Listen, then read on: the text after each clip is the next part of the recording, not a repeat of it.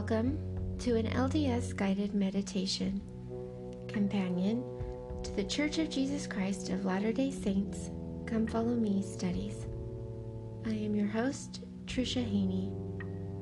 Today's mindful practice accompanies March 15th through the 21st. Doctrine and Covenants, sections 27 and 28. All things must be done in order. If you need further instructions, please refer to Season 1, Episode 1 of this podcast for an introduction.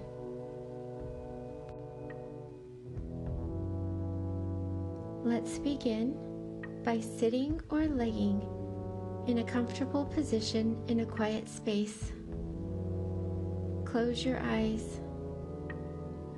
Be mindful of your breathing. Be aware of the air as it enters and exits your body. Be conscious of the rise and fall of your chest as your breathing deepens. Recognize the air that surrounds you, the warmth or the coolness of it as it touches your skin.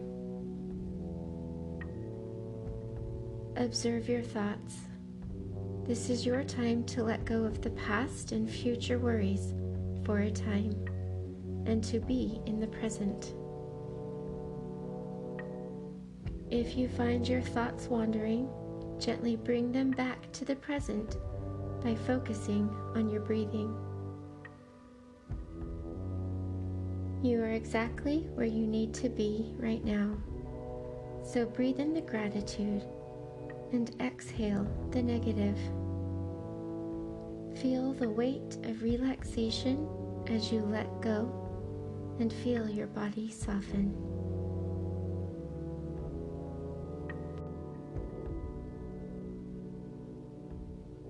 As we continue to relax our bodies, you may choose to use movement or remain still. Soften your face, your eyebrows, eyes, cheeks, and jaw.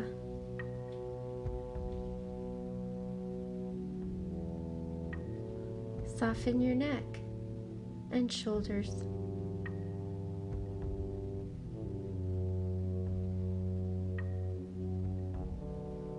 Let the tension flow down and out through your arms, wrists, hands, and fingers.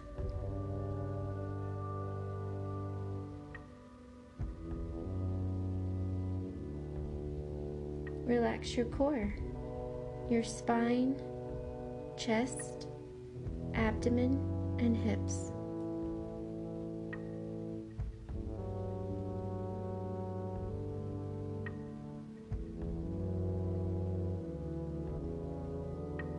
Let the tension flow down and out through your legs, ankles, feet, and toes.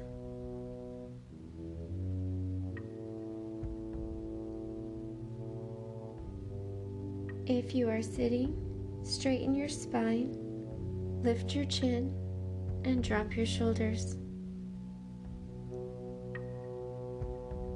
Scan your body for any places you still might be holding tension and release. Continue to deepen your breathing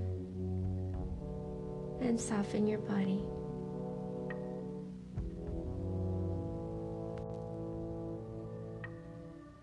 Before I begin this week's lesson, I would like to introduce you to an adjunct podcast that accompanies this one. It's called A Meditative Reading it's also listed under an LDS guided meditation, but it will be listed as a 0.5 every week. So, for example, this week it will be episode 12.5. It's basically a simple meditative reading of the week's Come Follow Me scriptures, and I would like to thank my good friends Brenda and Todd for recommending that I do this adjunct podcast.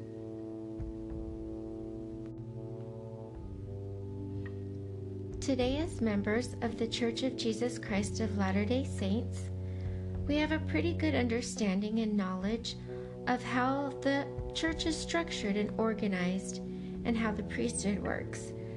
Throughout our lives, we'd ha- we've had countless lessons and talks about it. However, when the church was new, they were still trying to figure out how things worked, especially revelation and organization. In 1830, there were a few incidents that led to Section 28 of the Doctrine and Covenants. One of these incidents was when Oliver Cowdery tried to change some wording in a document that Joseph Smith wrote.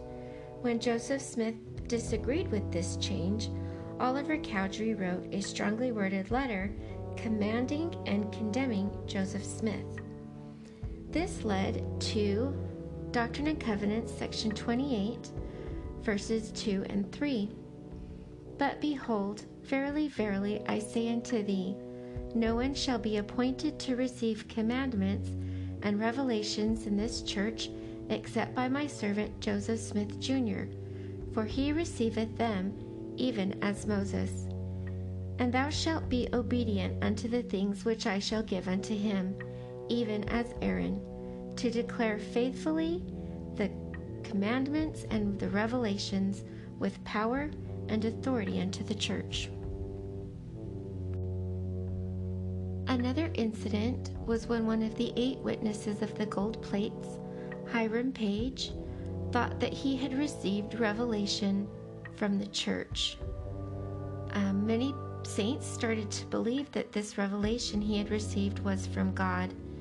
And this led to Doctrine and Covenants 28, verse 13, which says, All things must be done in order. you might want to take a few moments in the self guided part of today's meditation to think about what the church would be like, or even if it would have survived, had anyone been able to come and say, I have received revelation from God for the church. When I think of that, I do not think of order or alignment or harmony I think of chaos and disarray and complete pandemonium. There is a reason that we have one spokesperson for the church, and that is the prophet, the only one who holds and has access to all the keys of the priesthood. The last few verses of Doctrine and Covenants, section 27, talk about how we can withstand the evil in the last day, and that is to take upon us the whole armor of God. You can find the concept of the armor of God in the Bible, the Book of Mormon, and the Doctrine and Covenants. It's wonderful imagery of the things that you need to do to protect yourself. Just think about it as I slowly read what we are to do. Gird our loins about with truth, having the breastplate of righteousness, and your feet shod with the preparation of the gospel of peace. Taking the shield of faith wherewith ye shall be able to quench all the fiery darts of the wicked. And take the helmet of salvation and the sword of my spirit. You might want to take a few moments in the self guided part of today's mindful practice to think of that imagery and what it could mean in your life.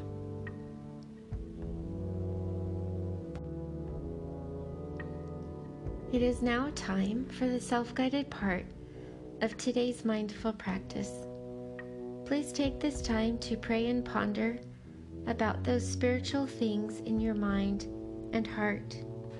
You can use this time solely to pray and contemplate, or you might consider keeping a notebook next to you to record your thoughts and impressions.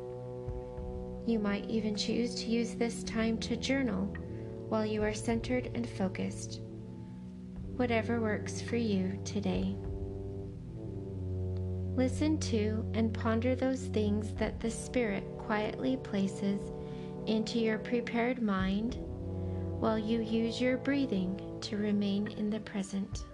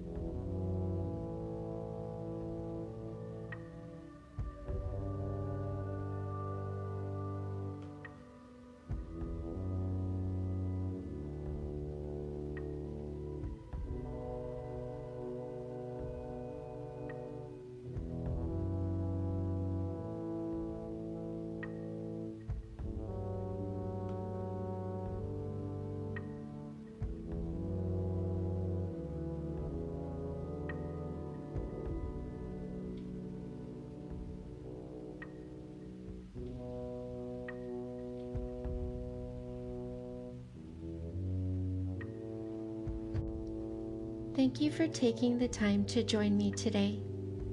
If you have any questions, comments, or suggestions, I would love to hear from you. Please email me at ldsguidedmeditation at gmail.com.